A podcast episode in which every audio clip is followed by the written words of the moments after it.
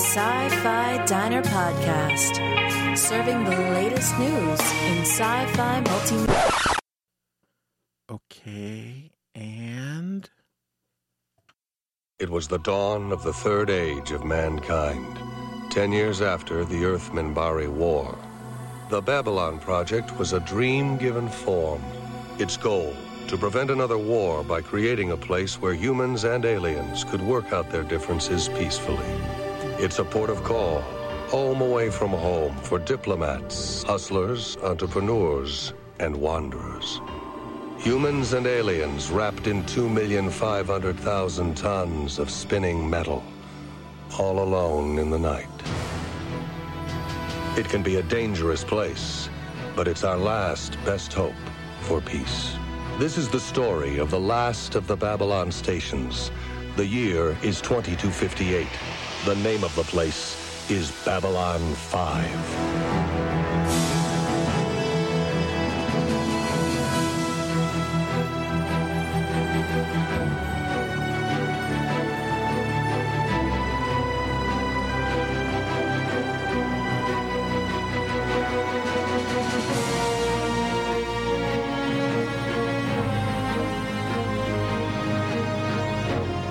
Hi, Sci Fi Diner fans. This is the Sci Fi Diner, but as you might guess, this is not uh, Scott or Miles. Uh, this is. Well, uh oh. Okay, I don't think we're alone here, Jim. Who are you? What do you want? Well, Scott, it's interesting you should ask those questions because those are the two most important questions of what is probably one of the great science fiction series of all time, Babylon 5. This here is Raul Wybera, and This is Jim Arrowwood. and we're going to try and answer some of those questions for you today as we, um, would you call hijack the right word, Jim, or can you think of something a little better? No, we are actually hijacking the sci fi diner tonight. So, Scott, you can sit back and just listen, and uh, you can thank Jim for this because she said we had to have some words, so here's some words. Babylon 5, where did it come from? Well, I know initially it was started as a concept back in what, 1989, I believe. Yes, 1989. And I know it was turned down. Uh, Joe Michael Straczynski, who most of you know from Spider Man fame, um, I think he did the Civil War in, uh, in the Marvel Universe uh, had created the show and tried to pitch it to Mar- Paramount, who turned him down, but shortly afterwards came out with Deep Space Nine. I don't know if you were aware of that, Jim. Um, you know, I I was not until ju- until you just mentioned it. Yeah. Straczynski always took the high road on this, but let, us be real, and that's one of the reasons why I was uh, teasing him. There, there's always been a strong rivalry, a big rivalry between the Star Trek universe and the Babylon 5 universe. That I knew. I've I've had uh, discussions myself with with fans. I happen to like both, so Same here. Babylon 5 was created originally with a full five year plan. He wanted it to be a story with a beginning and a middle and an end. And he had alternatives, you know, in case the series was canceled early, though. Uh, he had noted that there would be problems if it was canceled before uh, season three finished. yes. He uh, he also uh, noticed, I think, on uh, as far as successful science fiction TV was concerned, that uh, shows lacked long term planning, which prompted him to come up with five goals for how he was going to conduct himself over these five years. First, his first uh, goal was to make good sci-fi and good television. Uh, be, prior to that, it was uh, it was good sci-fi, but it may not necessarily have been good television. His second tenet was to take an adult approach. No to- Q kids. Right. He wanted to keep it reasonably budgeted, and uh, he wanted to take the sci fi seriously by incorporating science, but keeping the characters the center of the story, and as you say, leaving out kids and cute robots. Also, he wanted to not have a utopian future. So those were some of the some of the tenets that he used to uh, produce a story. And if you listen to what Jim just said here, folks, a lot of the things that he's just described, these were firsts. The, Babylon 5 was the first to do these things, and they've become so much of the standard by which we measure good science fiction serials. Yes. And uh, an, another factor that figured in was Hill Street Blues. Straczynski saw what Hill Street Blues had done for police television shows, and that's kind of the model that he also used. And he had the entire series mapped out. He used to talk about having triple encrypted files that described the entire show on his computer, but the reality is he had a large binder in his office in plain sight with everything mapped out. He had backdoors for season endings. He had backdoors for characters. All the major characters had a trigger that could be pulled uh, to deal with a character leaving or the story needing to take a different direction. And that did happen during the series. And another one of his first, he really had a large ensemble cast. You know, up until that point, it was a smaller cast. All the roles would get their little walk in, whether they were needed or not. If the character was a starring role on the series, they walked in, they said their line, they walked off.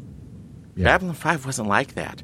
Well, and there was also a large number of regular guest stars that really added a lot to it.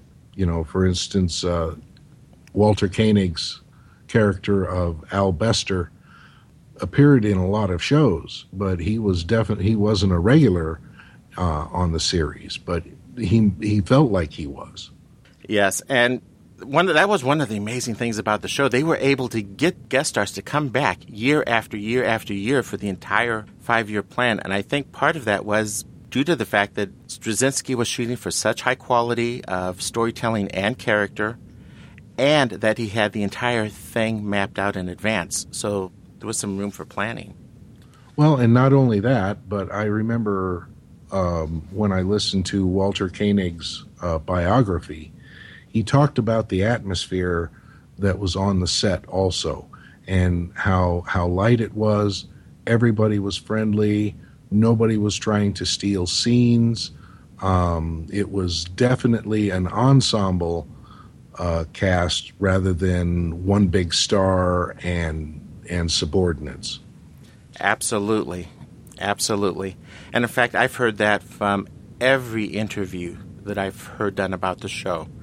I've heard Boxleitner talk about it. I've heard Furlan talk about it.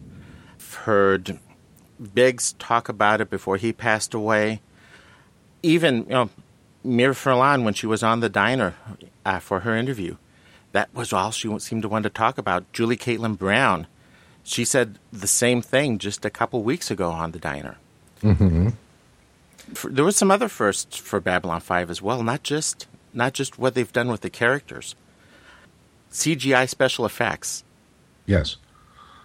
Which unfortunately did not translate to the television of that time very well.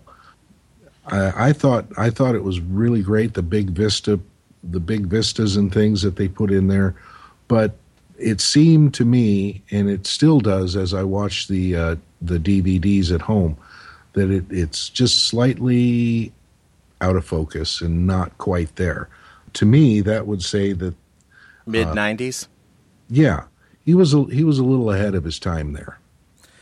Standard definition television, they they were certainly acceptable. Uh, yes. yes. When you look at it on modern equipment, some of the dating that you're talking about definitely, yeah, definitely shows. But there were some beautiful things that they did as far as I know we'll get into this a little bit later as far as the Newtonian physics, as far as, as you say, the vistas.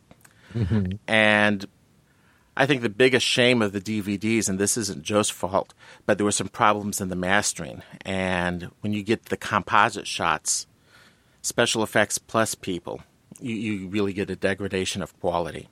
Okay, yeah. And speaking of modern equipment, That's another first for Babylon 5. I don't know if they were the first or just one of the first, but that was the first show shot in uh, 16 by 9 ratio. Yeah, he, Straczynski was anticipating a future with the 16 uh, by 9. You bet. And, you know, there's one other first that I've got to mention, and we'll probably get into this a little more with the uh, alien races. One of the things that really would frustrate me about science fiction television you wanted an alien? Fine. Put a nose piece on. You wanted an alien? Okay, let's ear caps on them. You want an alien? Okay, gee, we'll put uh, some contact lenses on them and give them a funky hairdo. Yes.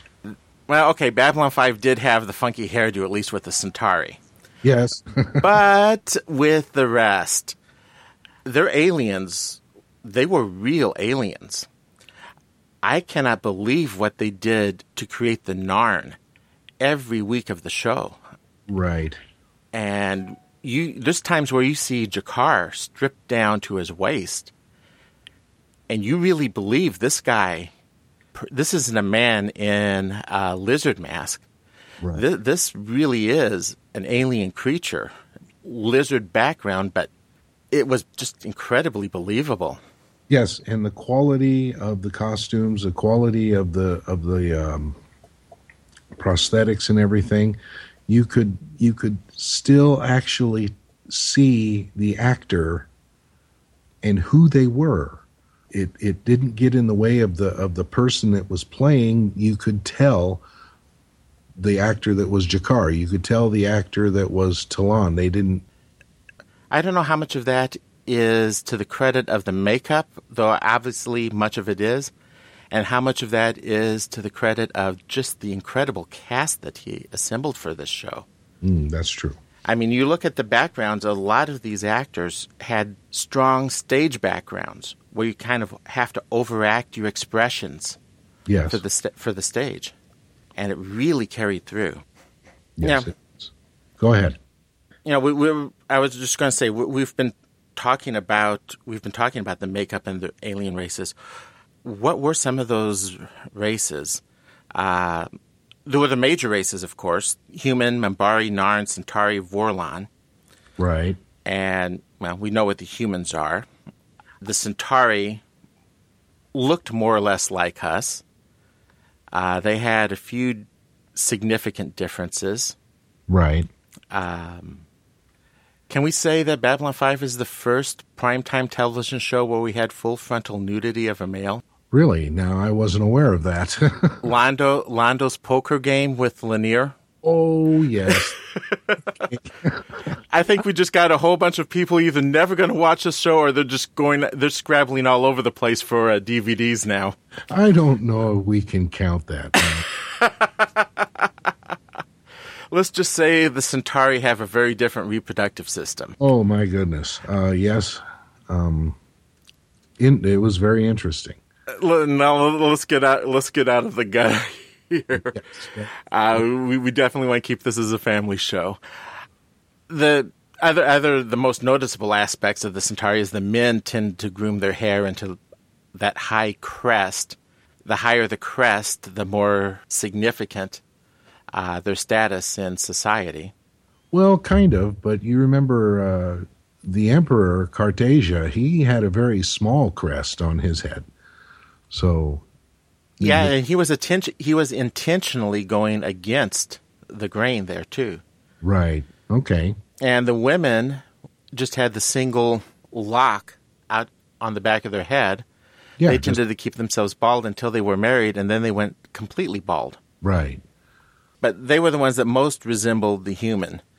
Probably the next in that regard, and the race that we had the most, shall we say, contact with Right. beyond that would be the Minbari. Yes, and they look they looked quite human like, just a little bit different around the eyes, and then the of course external what would The you bone crest instead of hair. yes, but they they were definitely very humanoid. The differences between human and Minbari does become a plot point of the show, in fact. Most definitely, yes. Yeah, Delenn, she completely transforms, but um, that I think is a subject for a little later. Uh, the Narn, as I had mentioned earlier, somewhat more, I don't want to say lizard because that would be more of the Drazi, but salamander like, orange skinned. The ears are very different. They're almost membranes, Yes. very warlike. Obviously, their sun is a lot redder than our sun because when you see them in their chambers or in any of their quarters, there's a very distinct red hue to everything. Yes. Ah, and that leaves the Vorlons. Uh huh. What can you say about the Vorlons? Well, we we never really see what a Vorlon looks like, and that's that's brought up in the show quite often, except for that one time. Which we don't want to spoil. Yes, we really don't know what is inside of Vorlon's environment suit. And that became a huge piece of speculation for many a year. Yes, and I to, I'll tell you what, even with that one reveal, I still don't think we really know what a Vorlon looks like. Now, go ahead. I think one of my favorite races is the Drazi. Absolutely. They are they are just they're great. Green, Green, great, purple. Yeah, and they have some really really strange customs. Yep. The Drazi, as a, you know, like you said, green. They they're very much more or less humanoid, but very lizard-like. yes. And that's another case where just the costuming was so impressive that they were able to act, that they were able to be expressive through that makeup. some heavy makeup. The Brakiri, another almost skeletal humanoid type race. Mm-hmm. The Vree, which we really don't see because they're always in a mask with that translator. All we know about them is they're insectoid. Uh, well, they kind of resemble um, our our classic alien with the large eyes and the head that comes down to a point. Uh, I guess you would call Was them that the Vree? the gray aliens. Yes. You know what? I think you're right. I think I was wrong there. Who are the, who are the ones in the mask, in, the breathing, the respirators with the uh, translator? That was not the breathing. Um. They were insectoid. Ah, let's see. Yeah, I'm not sure. I don't remember. It's been And fans, one of the things to understand here, there are so many alien races, and they are so distinct, and they are so, well, alien that it's becomes difficult to keep that much. I mean, it's a diverse. It is a diverse universe full of life.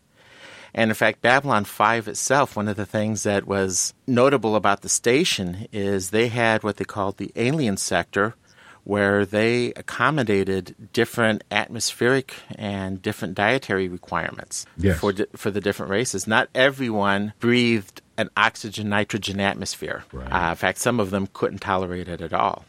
Oh, and there's one alien we can't forget. We, we really don't know their name because their name is actually several thousand uh, letters long. But the shadows. yes. And I think probably on this show, the less we say now about the shadows, the better. Yeah.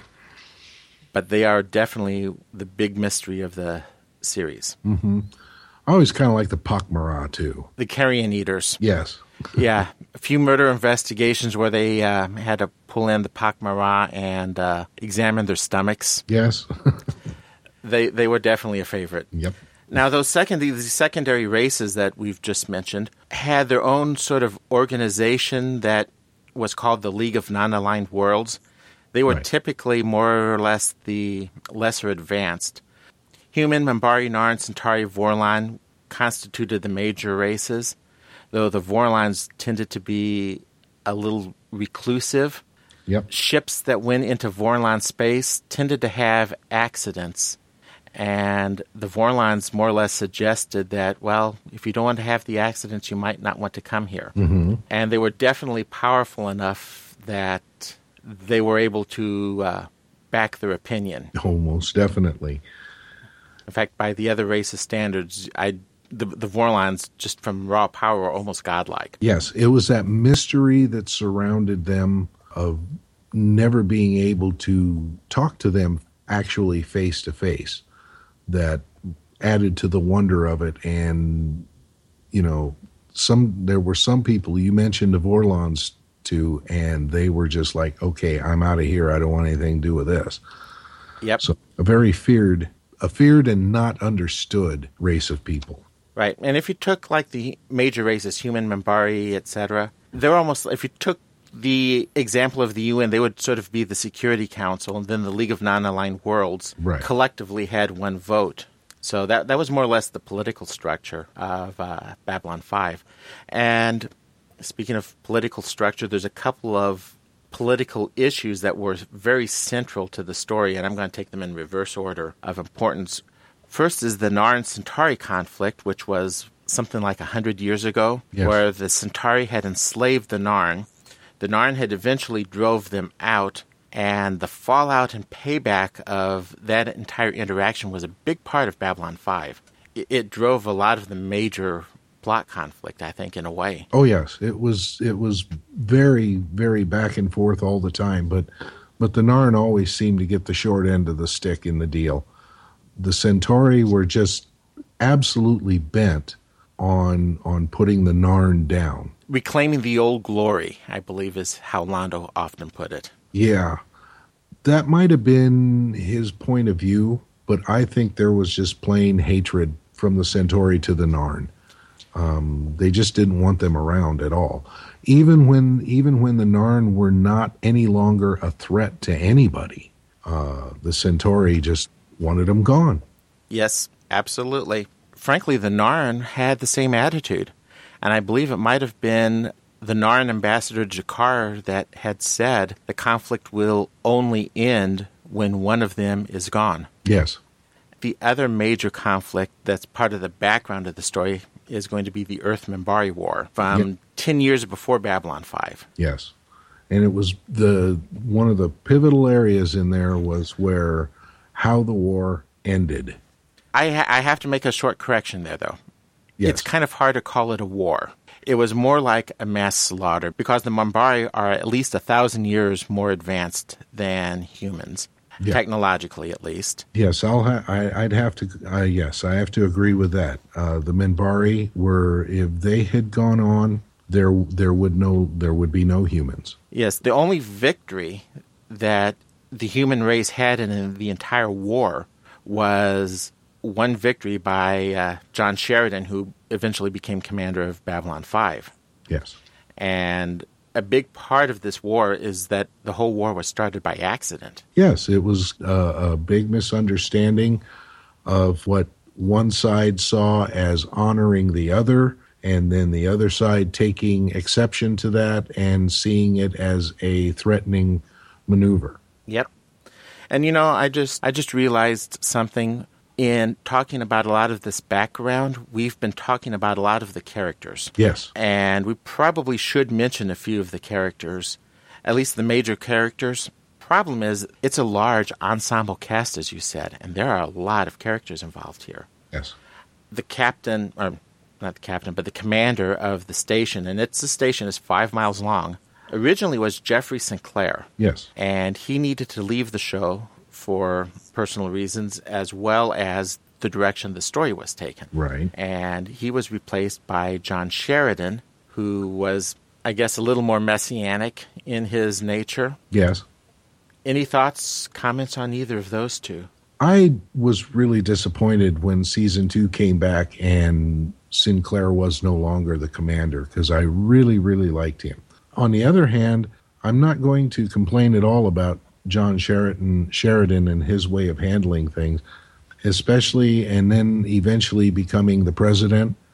He took his job on the station seriously, but he didn't take himself too seriously. Right. And because of that, I don't think Jeff Sinclair could have done what John Sheridan did. No, he. I don't think Sinclair could have ever become president. And likewise, there's no way John Sheridan could have had the influence and the impact that Jeff Sinclair did on the whole human Minbari relationship. Right. Second in command, Susan Ivanova. you know, M likes to talk about strong women, and I had mentioned uh, Delenn earlier. Yeah. Susan Ivanova, Russian, scrappy, tough as nails. What else can you say about her? Oh, she was just absolutely in command. She was very sure of herself most of the time. Uh, she knew what direction she wanted to go in. And when she laid down the law, she definitely backed it up. You could not dispute probably one of the strongest female characters in all of television or all of entertainment, actually. Absolutely. One of the things that I truly loved about Ivanova was some of the lines that she was given. The, uh, Straczynski must have loved her because he gave her all the best lines. I, I, I think so. Those some of the others got some pretty powerful. Okay, we've got to give him a sample. We'll hit the quirky side of Ivanova. No boom? No boom. No boom today. Boom tomorrow. There's always a boom tomorrow. What? Look, somebody's got to have some damn perspective around here.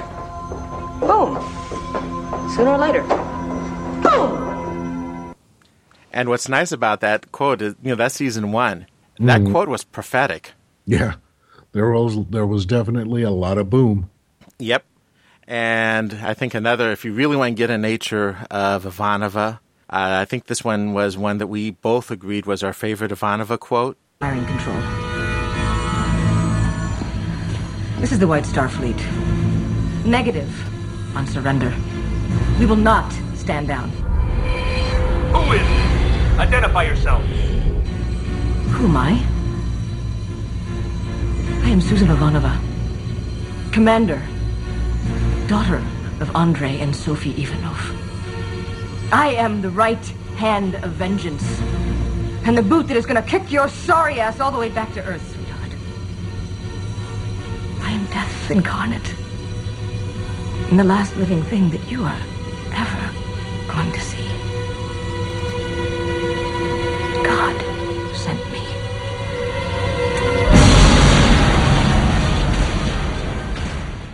I get chills when That's You just stole my line, Jim. I get.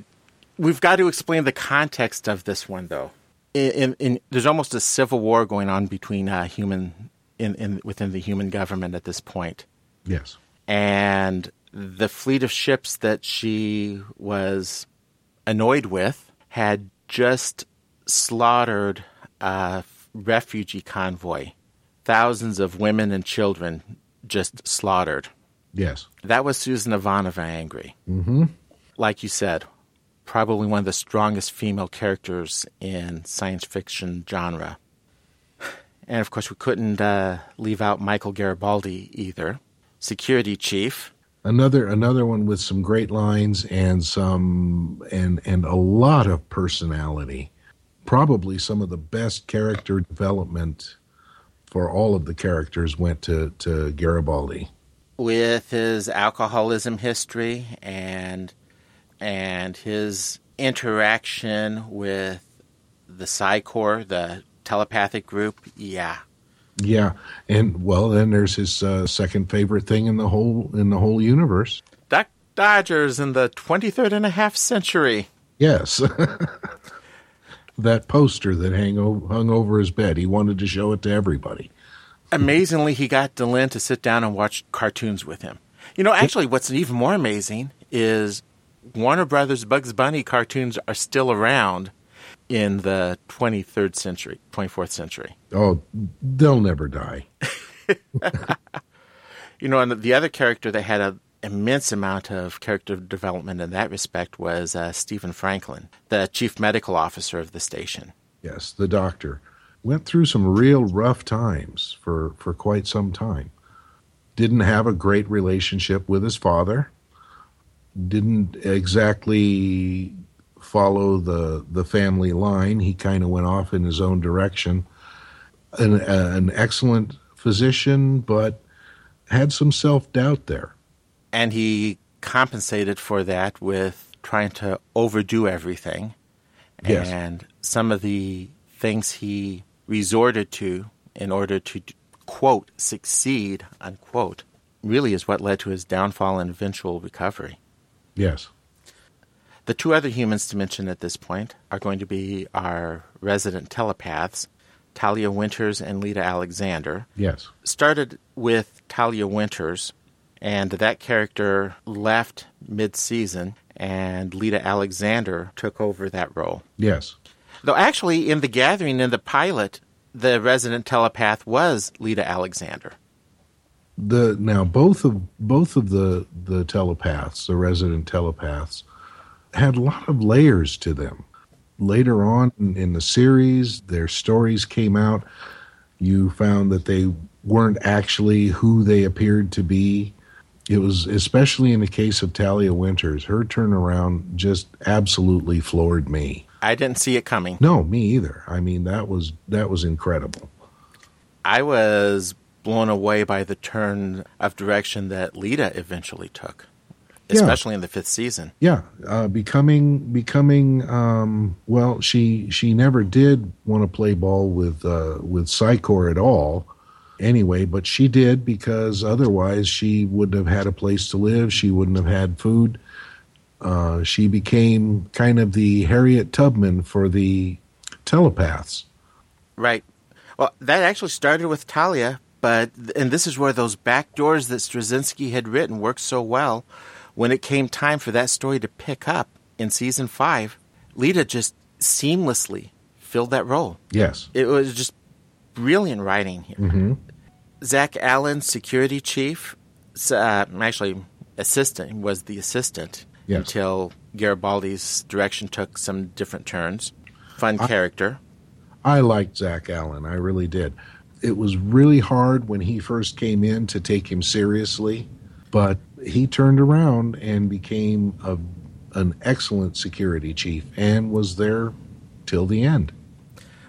Part of the reason I was hard to take him seriously at first is every time I saw him initially, the song Greased Lightning from Grease would run through my mind.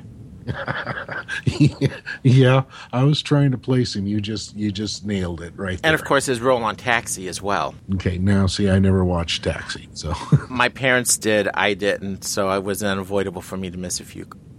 And of course, the other human that has to be mentioned at this point is Marcus Cole. oh yes, Marcus Cole, and that is my wife's favorite character. That, I think that's a lot of the ladies' favorite male lead. when I do when I do a rewatch, when Marcus comes along in the third season, Diane's there. She's watching it before and after. Uh, no, And all I will say about Marcus at this point is that character alone is proof that Straczynski, when he wrote the series, the story and the characters took absolute precedence because just because of Marcus's path that he followed. yeah, and you you never he was he was very serious about his role in the Rangers. He was very serious about a lot of things, but what a sense of humor. What a sense of humor. And the guy could fight like nobody's business. Yep, absolutely. What about a few of the aliens? We mentioned the Centauri Right. already. One Centauri we didn't talk about was Vir. Vir was Lon, Londo Mollari was the ambassador representative to Babylon Five. Right. Vir. Vir, he was he was just a lovable guy who wanted to do right with everybody. He just- Flounder. yeah, and and he didn't always approve of everything that was uh, going on as far as Londo and the government was concerned, but he he uh, he was a grounding force for Londo. Uh, when Londo finally did start respecting Vir, he guided him quite well. As far as maturing, I think Vir probably had the greatest level of maturation of any character on the series. Yes, he grew up. He grew up on Ba- Babylon Five. Absolutely. Uh, Ambassador Delenn, we mentioned in passing, Yeah. but in a little more detail, she was the Minbari ambassador. Very mysterious, very well, she was a member of the religious caste. Minbari society was built around three castes religious, warrior, and worker. And she was a representative of the religious caste. and wise beyond her years. She, like Ivanova, was an incredibly powerful female lead. Yes. She tended to be a little more subtle than Ivanova. Yeah, she got her shots in though. When she took off the gloves, you did not want to be in the same solar system. No, very, very deeply emotional character. When the times were bad, she would rise to the occasion, but at the same time, it would affect her on a personal level. Very much. That, yes, uh, there were a couple of times where she would just break down, but don't get on her bad side. Absolutely. And she was assisted by Will Robinson. Yeah. Now, Billy Mumy played the character of Lennier, Lennier. her, atta- her attache. Yes, a, a guy that just an, he was he was a student and was her student and assistant, but he also he he didn't really need to be anybody's student. He was he was his own person. Um, I, what I liked mostly about Lennier was his naivete. Uh, you know, his, and and the way he was written, the things that he would discover along the way, and and you could be there along with him discovering everything, and the reveals. Uh, you know, especially uh, I think my favorite thing Lennier did was when he fixed that uh, motorcycle for Garibaldi. Oh my gosh, I forgot about that. Yes, absolutely. took the took the thing and rebuilt it, and then went for a ride, and it was just the, and and you know you could just feel the fun of of new discovery that Lennier brought to the show. of the main cast that we've seen so far, Vir and Lennier really are sort of that everyman that we kind of relate to and grow with. The other characters that we've mentioned so far, th- there's they have the problems, they have the growth. In fact, they have amazing growth, but there's an epicness to them that sets them above, that sets them above and beyond. Sort of Yeah. like Aragorn or Frodo, you know, from Lord of the Rings. Mm-hmm. Yet it's Sam that we tend to relate to the deepest, at the deepest level. Yeah. And Vir and Lennier really sort of fit that role, Yeah, and their interactions were quite humorous. very much so. Yes, The last of the major races to mention that we haven't yet already would be Ambassador G'Kar of the Narn. Wow, talk about another character path. yeah, he had some interesting appetites. Um, that that you know, wow, it, it's Family show. Yeah. no, what I'm trying to what I'm trying to say is, is this was a very complicated character. He didn't like Mollari. He did like Mollari. Uh, he wanted to kill Mollari. He, He wanted tried to kill Mollari multiple times. he wanted to help Mollari. It wound up being Mollari's bodyguard. Took a beating for Mollari. I mean, the you know the guy was just complex. And he started out he started out so spiteful and petty and i mean you did not like this character at first mm, Well, yeah, I yes. not at i mean you loved you you loved the character as it was a character you loved to dislike yes. i mean he, there was nothing positive about him at first Now that you mention that, yes, I remember that he was he was a bit of a snake. Um, absolutely Loved to get under Mollari's skin. Uh, lived for that. and he became as deep and as philosophical as Delenn by the end of the series Oh well, yes. Uh, as Citizen G'Kar, and I especially uh, remember how he became worshipped by by other Narn as being a almost a prophet. Mhm. I mean, you can almost borrow a little bit from Buddhism in that regard. Yes. Uh, as far as the statues, he didn't care for that, but uh, Correct. he didn't want the graven images. But he- exactly. but but but he was uh, setting down his experiences and his reflections on those in his book. Uh, I think it replaced the popularity of the Book of G'Quan. the Book of G'Kar, be- yes, it became the eventually the lead, the primary religious text for the race. And now he was assisted. He had an attaché, but she only lasted a couple of seasons. Na'Toth. Yes, and that was played originally by Julie Caitlin Brown, who was just recently interviewed on the SciFi Diner, but she couldn't handle the makeup. She had reactions to the makeup and had to leave the series yes, and was replaced by, I believe, Mary Kay Adams, I think you're right. And eventually ended up being recalled to Narn. Right. That is a huge cast of characters, though. And of course, there was the Vorlon, Kosh, that we've mentioned already. Right. And What more can you say about him? Lieutenant Keffer. Keffer is an interesting was an interesting case. He mm-hmm. was only in season one, and this was one case. Th- th- there's some anecdotes here. This is the one case where the suits, quote unquote, interfered with the show. Oh, They wanted someone on the series that was a little more action oriented, hmm uh, a little more Captain Kirkish, I guess, is one way of putting it. yeah. and he they had him written into season two, and Straczynski dealt with him, shall we say? Yes. By the end of season two, he used he used him effectively in the storytelling, but he he had an interesting resolution at the end of season two, and from that point on, the suits didn't interfere with the show again. Yeah. Now, if I recall, he sacrificed himself, did he not? More or less, Okay, that's correct. he was Okay. will he didn't necessarily intend to give his life, but right, he was willing to. but he and he accepted it with with a lot of honor. Correct. Like I said, that's just a huge ensemble cast, and as we said, if the story didn't call for that person, that person wasn't there. There was there wasn't a simple walk in. There wasn't a simple one liner. Wesley Crusher didn't walk across the stage and say hi. Let's not leave out one other very important character, a pivotal character, uh, and that would be Captain Elizabeth Lochley, Season five, yes, and probably one of the most unpopular characters of the whole series. But I don't know why, because I really liked her. I liked her too. It was a great character. It was a great background story.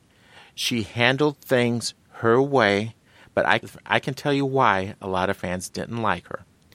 She wasn't Susan Ivanova. Very true. And I think they kind of tried to write her like Ivan- Ivanova at first and realized it wasn't working out. I think part of it was that, and I think part of it was they were a little timid with the character. Yeah. Well, and and I think the reason for that was is simply because they were following more of the uh, Sheridan storyline uh, as president, uh, the Sheridan Delenn thing, and so I don't I don't think really Elizabeth Lochley got actually ever got off the ground. There was not a lot of character development. There was some. We got a little bit of background, but there wasn't the uh, the same time given to that character. Exactly. And I think we'll come back to this a little bit when we talk about season five. Because Okay. I do want to run through I do want to run through the general storyline, but I think what you're talking about there really kind of affects the scope of the story. And that may I think that may have had something to do with it as well. Yes. What about some of the shorter term characters? Now we're going to do a five and five. You you picked the subject for this. Yes. You picked the five and five subject, which is Our sci fi five and five tonight is our five favorite guest stars on Babylon 5. And they can be recurring characters, they can be one time characters, but that's that's where we're the direction we're headed. And boy, there were a lot of those too. Yes. You had mentioned uh, Alfred Bester already. Yep. Uh, there was Mr. Morden. I hate to say it, I kind of put Warren Keffer almost in that category. Ah. You had mentioned Emperor Cartagia of the Centauri. Right. There was Lorien, which is another one of the big mysteries. Right. There was the head of the warrior caste, Neroon. mm-hmm. Brother Theo. I mean, there were just tons of great characters. King Arthur. Oh yes. We, we even had King Arthur as a guest star. yes, Michael York was outstanding. It Uh, was uh, that was another awesome, powerful story. one character there was Byron, Yes, and Hobbs, wow, yeah. Catherine Sakai. Yes. And I know there were some follow-up books if you really want the end of her story. I can't remember the title. Maybe I'll get it to uh, Scott for the show notes. But we find her final story in one of the follow-up books, which is canonical. Yes. And then two characters together that I, I enjoyed, and that was Zathras Absolutely, and Draal. absolutely. Uh, Zathras was Well, Zathras is Zathras. Zathras is Zathras. and he had what was it 12 brothers and they were all named Zathras No, no. One brother was named Zathras. okay The another brother was named Zathras. Yes, and the other brother was named. You know, the other brother was named Zathras. And you have to listen carefully to hear the difference. Zathras, Zathras. Got it? yes Okay, those of you who have watched the show would understand that a little interchange. yes But yeah, you could not leave Zathras out, out of. I think we're going to hold off on any more discussion of recurring characters, though, until we come back to our fiver. very well You know, we've talked a lot about characters, and anyone who's read my blog over at thechristiangeek.net knows that one of my complaints about a lot of science fiction and a lot of serial television is there is such a focus on characters that story often takes a second place to the characters. That's where I think Battlestar Galactica, the reboot, ran into problems in the second half of season three and season four. They sacrificed story for character. yes That was not allowed in Babylon 5. Straczynski insisted on rich, detailed character development, but he also insisted that they have a rich, detailed universe and story to grow and interact in. And in fact, one of the things that was interesting about Babylon 5 was you were not allowed to deviate from script you ha- you were required to follow the script. There was no improv because a misplaced improv could change story elements that would happen two years in the future. He's actually discussed this on the internet.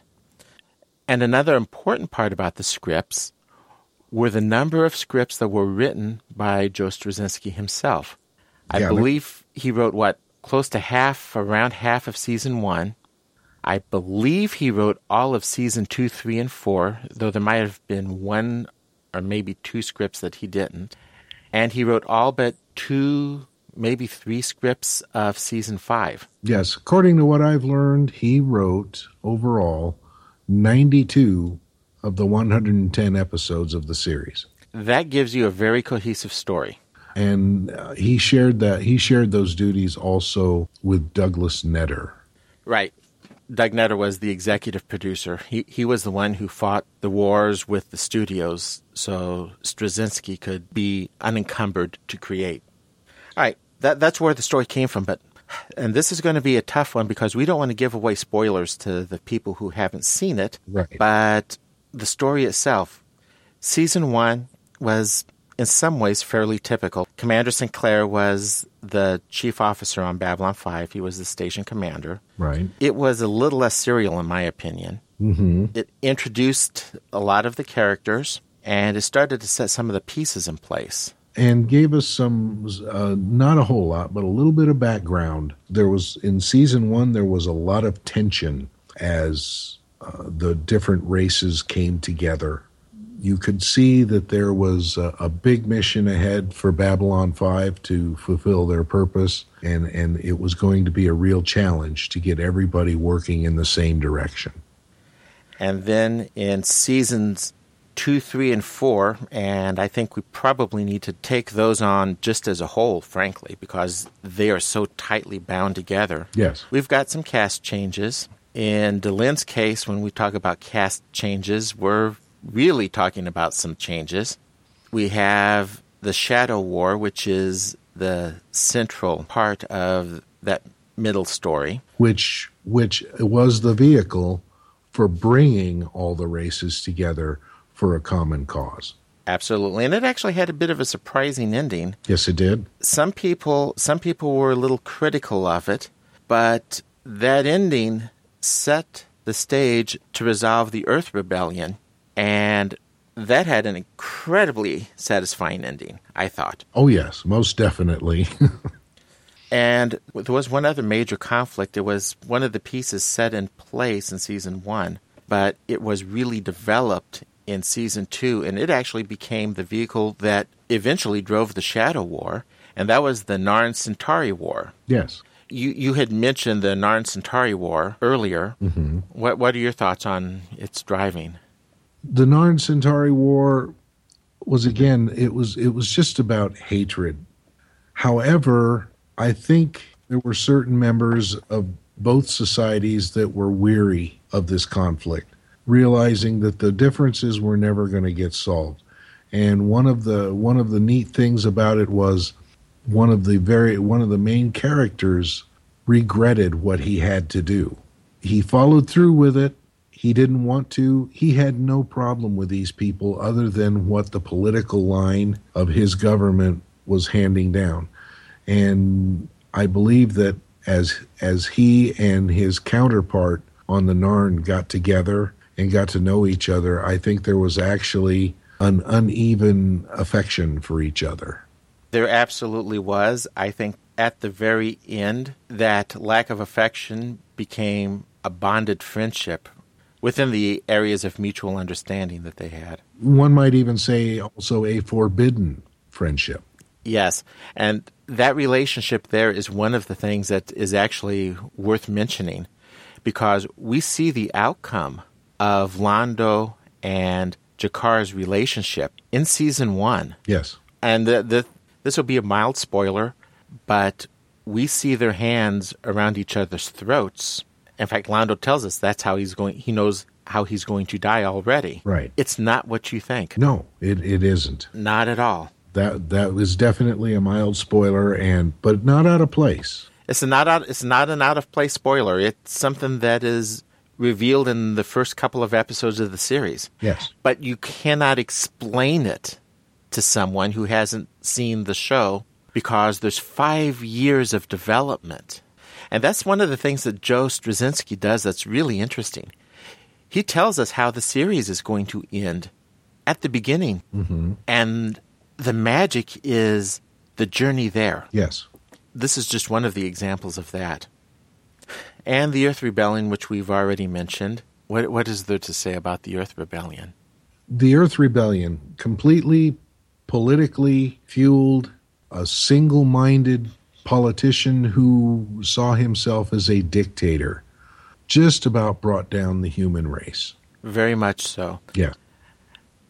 One thought about the Earth Rebellion is in the same way that the Narn Centauri War drove the Shadow War, the Shadow War, in a way, drove the Earth Rebellion.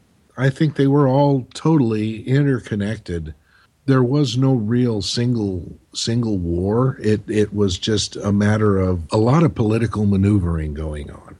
And a lot of things happening in the shadows, if you can pardon the pun. Yeah. You know, and where a lot of science fiction shows the scope is local, the scope's a little more restricted.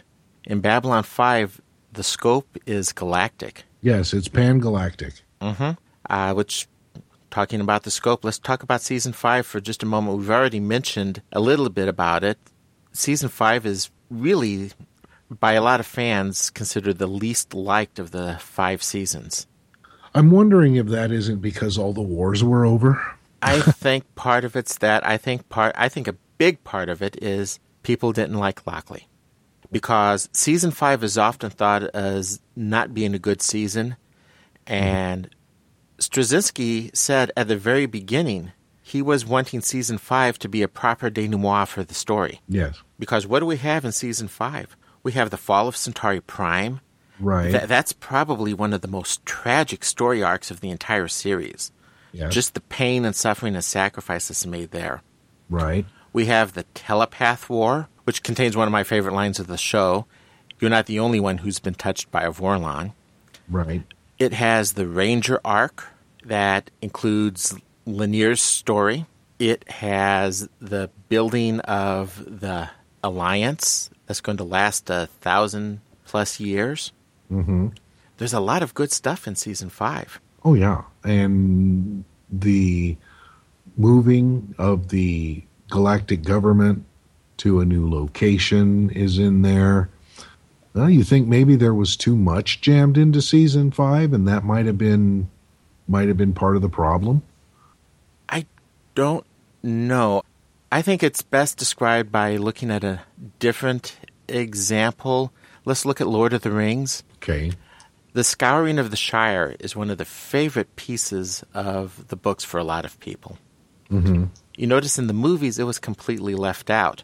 In fact, the last half hour of Lord of the Rings, uh, Return of the King in the movies, is what some people have complained to be one false ending after another. Mm-hmm. As all the storylines, all the plot points, at least all the major plot points, are wrapped up and wrapped up very neatly. Mm-hmm. Some people just want to keep everything flash bang, move, move, move, action, action, action. And Babylon 5 took the approach of a novel. It closed up the storylines. You had your answers. There, there's no mysterious chapel with the jump asides like you had in Lost. Right. There's no bizarre retcons where you have to write yourself out of a corner like you did in Battlestar Galactica. You've mm-hmm. got a clean, concise wrapping up of the storyline, and there's also some hints, some very good hints about just the way life goes on, too. Right. And people aren't used to that in serial television. And I think that's what a lot of the problem was as well. Very true. One last thing I want to talk about before we talk about some of the legacies of Babylon 5 is a little bit about the Babylon 5 universe itself. In the introduction we played, the description of Babylon 5 is pretty accurate. Massive space station, five miles long, neutral territory, basically a UN for the nations themselves. Right.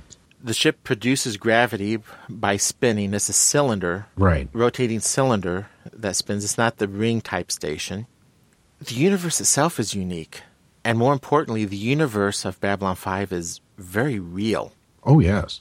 Uh, as a matter of fact, where Babylon 5, the station itself, is positioned is at a Lagrange point, which, if you're not familiar with what that is, it's where gravity between and around planets and moons balances out.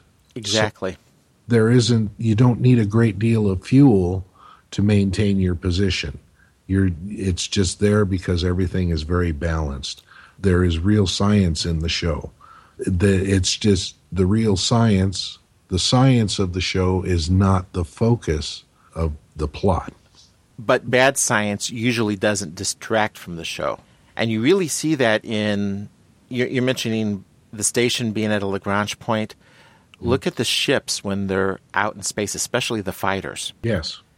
It's dizzying sometimes because you have full Newtonian physics. Absolutely. A body in motion tends to stay in motion unless it's acted on by a, an external force. You have ships flipping sideways. You have ships flying in every direction. It's not everything in one flat plane like an airplane moved to space. Yes. It really is three dimensional space flight, three dimensional space combat. And if you're not ready for it, it can be almost dizzying. The races we've talked about as far as the Babylon 5 universe, and when you get to their home planets, you see how that influence, how their environment influenced their culture and how it influenced their appearances and how it influenced where they come from and where their motives are. It's real.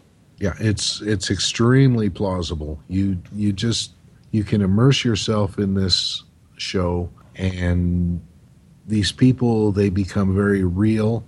You care about them or you get very angry at them or you hate them, but they are they are personalities that are very well developed. You believe them. Yes. You you absolutely believe them.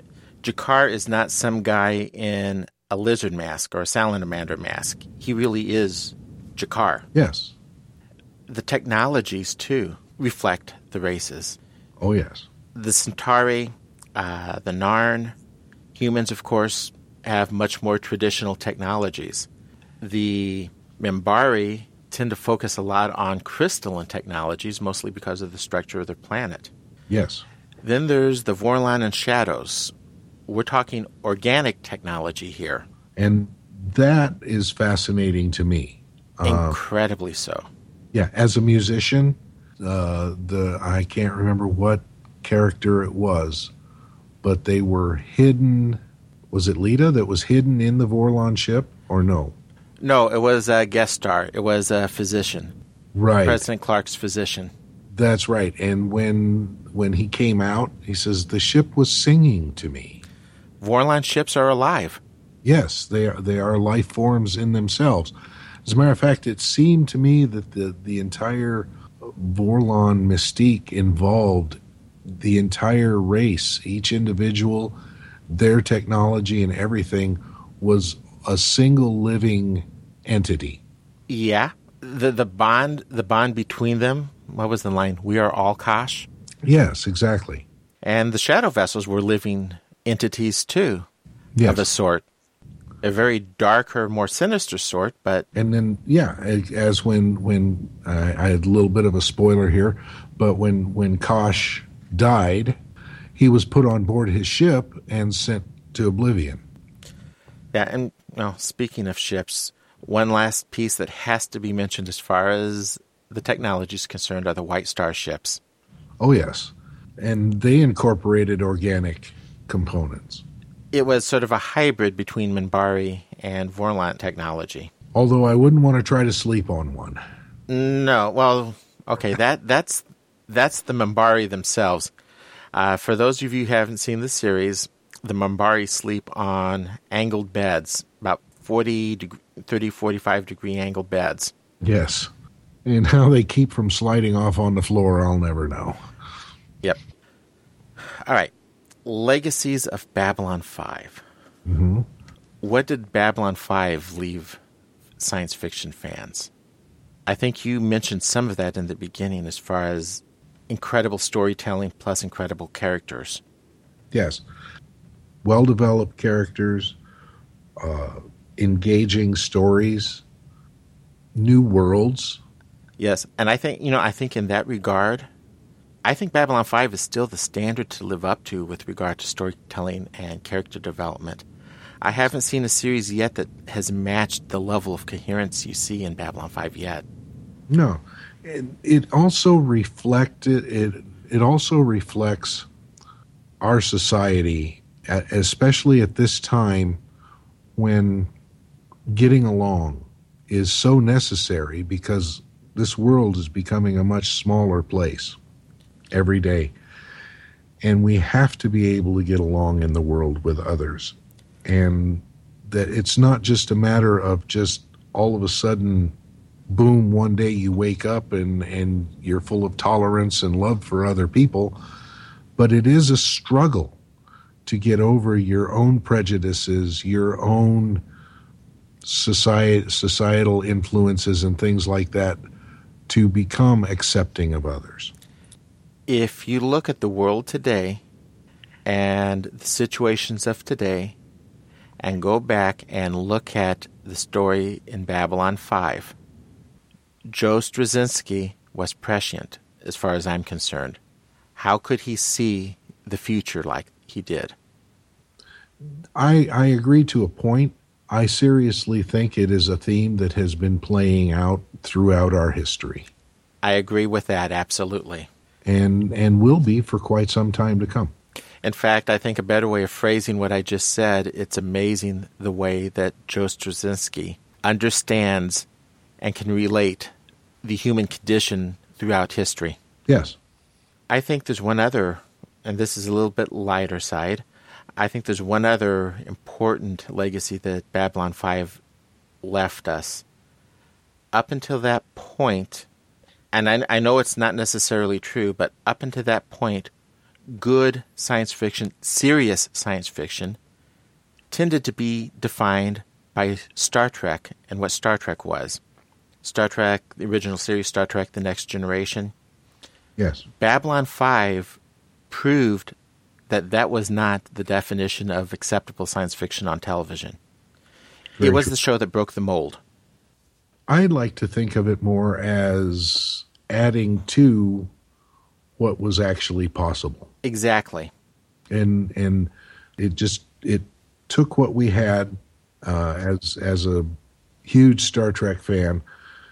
It it really showed that you can make a show that that there were massive numbers of characters you could care for, not just the central seven, and that you could have a good story arc that span that spanned an entire series and made sense.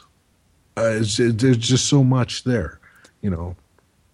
And uh, granted, Deep Space Nine, which is uh, said to be copying Babylon 5, or it's also been said the other way, incorporated that story arc uh, during the same time. Voyager went that direction, and so did Enterprise. So many of the series that followed uh, Battlestar Galactica for that. BSG, matter. Firefly, Lost, Fringe, Continuum. You know, in a lot of ways, you, you have to ask the question: Would we have had these shows the way they were without Babylon Five? Yes. And my answer is no. We wouldn't have. Was that a yes as in a good point, or was that a yes as in uh, no? We would have had the shows. Oh no, it, it's it's no, it's definitely a good point. Probably it's it's an integral part of the evolution of science fiction on television. This is one of the reasons why Babylon Five was my number two on my five and five. Uh, I guess last year on the top five science fiction television series. Mm-hmm. The things that it did to open up the genre were just amazing. Yeah, it wasn't about gadgets. It wasn't about. It was about people. It was about um, different people coming together in in situations and finding ways to solve problems that weren't necessarily the best ways. You know, there were a lot of human. There were, I say human. There were a lot of flaws in the characters, and nobody was perfect. No. It, it, it was just a whole new idea for television. And it set the standard and it set the stage for everything since. Yes. Okay, Jim, I think we've largely talked the show to death. I'm pretty sure we've either gotten some people encouraged to watch it or we've scared them away from the show for good. Hopefully, more of the former rather than the latter.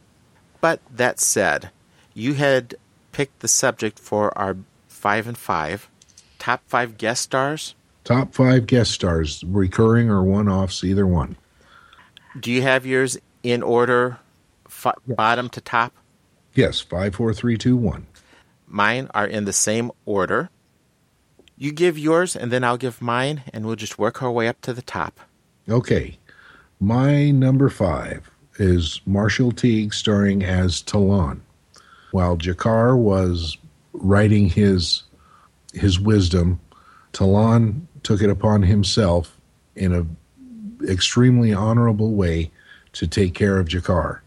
and he was just an absolute honorable character, very Klingon-like, but without all the bravura that went along that goes along with being a Klingon. He was a very calm character, even though he was as good in a fight as any Klingon. There, oh, was, yeah. a, there was a peace about him. He was very deadly. Ronin. He was he, the Japanese Ronin. Mm-hmm. All right, my number five. Brad Dourif as Brother Edward in Passing Through Gethsemane. Oh, yes. the two personalities that he has to play. This is not a loss of innocence story. This is a destruction of innocence story. Yes. And the kind of self sacrifice that one would give for justice. Yeah, I, I, felt so bad for this guy. He didn't know what direction to go in, and the reveal of his character of, of why he was the way he was just it just made me sad. It was one of the few episode. Actually, it was one of the few television shows that has actually brought me to tears. Mm-hmm. And it that did that. Yeah. Okay, your number four. My number four is Ed Wasser as Mr. Morden. What a what a sleazy, smarmy character. you know, the guy you love to hate. You he had an agenda. He had entities, I'll say entities with him, backing him up but you just you just knew this guy was just absolutely manipulating everybody. You know the guy you love to hate. Uh, i especially liked the way uh, Vir predicted his end and it came true. Yes that that that was probably one of the most classic payoffs. Oh yeah, Yeah, I'm not going to say any more about that because you just got to see the show to appreciate it. Ed Wasser wasn't on my guest star list. I'll tell you that now. But for one reason, I understand exactly why he's there. Mm-hmm. And the main reason he wasn't there is even when he wasn't on the show, his influence was on the show. Yes. I, I it, it's hard to it was hard for me to look at him as a guest star. Okay, that makes my num my number four, Wayne Alexander as Sebastian, Jack Sebastian, in Comes the Inquisitor. you know uh, that one almost made my list. Yeah, he was awesome. He was chilling. Yes. He took the glasses off on the benevolence of the Vorlons. And my saying that, folks, that is not a spoiler. If you have not seen the show, that is not a spoiler. hmm Yeah, he was. He played that so well. Uh, wow. And the Yeah. reveal on the character's background just is amazing. Yep, must be seen. I will give one quote from Mr. Sebastian You are the right people, in the right place, in the right time. Yes. The question he was sent to answer. hmm Your number three. My number three, Tim Choate as Zathras. Okay, he's my number two. no, Zathras was just a fun, lovable character, played extremely well. You, you, you felt so bad for him, and he beat- was not afraid to let you know why you needed to feel bad for him. Uh, just, just a fun character. I think there's a qu- I think a quote from Zathras is the best way to explain the character, okay? All right. Zathras is used to being beast of burden to other people's needs. Very sad life. Probably have very sad death. But at least there is symmetry. Yes. That is Zathras, friends. If you have not seen Zathras, that is Zathras. In a nutshell. My number three is going to throw some people off. Michael O'Hare as Jeff Sinclair in the episode War Without End. Yes, the season one commander, the regular. He comes back in season three to finish the story, and it closes the loop on what is probably the most well done tra- time travel story in science fiction up until Continuum so far. Mm-hmm. Continuum is utterly brilliant in that regard. But Jeff Sinclair's return in season three. And as I said, it gives us the definitive answers where the human Minbari situation lie. Yeah. And your number two? My number two is John Vickery as Neroon. And mostly because of this guy's voice. I mean, that that voice is just incredible. And uh, the other thing I liked about him was as a warrior, his honor was without question. Um, he had a single minded direction. He had his job to do. He was not going to, to go one way or the other. But yeah, he, Neroon, I loved seeing Neroon anytime he was on the screen. Loved to listen to that voice too. Neroon, he didn't make my list, but Neroon was a guest starring character that had the kind of character development that any other series would have reserved for a lead. Yeah, exactly. And as you said, his voice was incredible. The man had golden pipes. Yes. My number two, Tim Choate as Zathras, which we've already discussed. Yes. And th- there's nothing more that, that can be said. No. I have a I have a strong feeling we're going to have the same number one. I do too. Go ahead. My number one character is Walter Koenig as Bester. Absolutely. you, you, you know the the guy came on a complete opposite of what he was on Star Trek. Manipulative, not Ruthless. ru- yeah, not afraid to go behind a person's back. Just uh, an, a total megalomaniac. He just thought he was the greatest thing in, in, in the whole universe. It was such a turnaround from Chekhov that it was like, wow, th- this guy has some acting chops. And this is where he really broke the stereotype. Yes. I love the line I'm a telepath. Do the math. Mm-hmm. Yeah. and you find out he's not the head of the Psi Corps, the governmental body that includes all telepaths. He's simply one of their enforcement officers called the Psi Cops. Psycop. And he's completely on his own agenda. Yeah. This this was one of the best characters. He was only in a couple of episodes each season. Mm-hmm. But you looked forward to those episodes. Nobody liked him. you love to hate the guy. And, and on and well on the show, nobody liked him. Nobody liked him on the show at all. He'd show he'd show up, and it was absolute. Everybody would absolutely start diving for cover because they knew that he could look right into their souls if he wanted to. And he had no ethical hesitation to do so. Absolutely. Yeah, we're talking a real piece of slime. I think was the way you described him earlier. Uh, no, that was that was Morden. That was Morden. No, I would put I would put the same I would put the same label on Bester though. I I don't know. He I think Bester had too much class to be called slime. I'll get that. That is a point that I will definitely grant you. You know, he absolutely he he, he did have class. He had a lot of class, but um, but that power just you know he he loved power and that's what he was about. And he had power over everybody. I think that's i think that's a good five and five. Folks one of the things there were so many outstanding characters that came in as guest roles in this show that except for bester and zathras i did not expect uh, jim and i to have the same list. There's just so many. And mm-hmm. these are amazing actors that they pulled in for it uh, there, there's a I've got there's a few special mentions that I've got off just off the top of my head. June Lockhart in Quality of Mercy. Yes. Uh, Sarah Douglas from Superman uh, one and Superman two. Yep. Uh, played Deathwalker.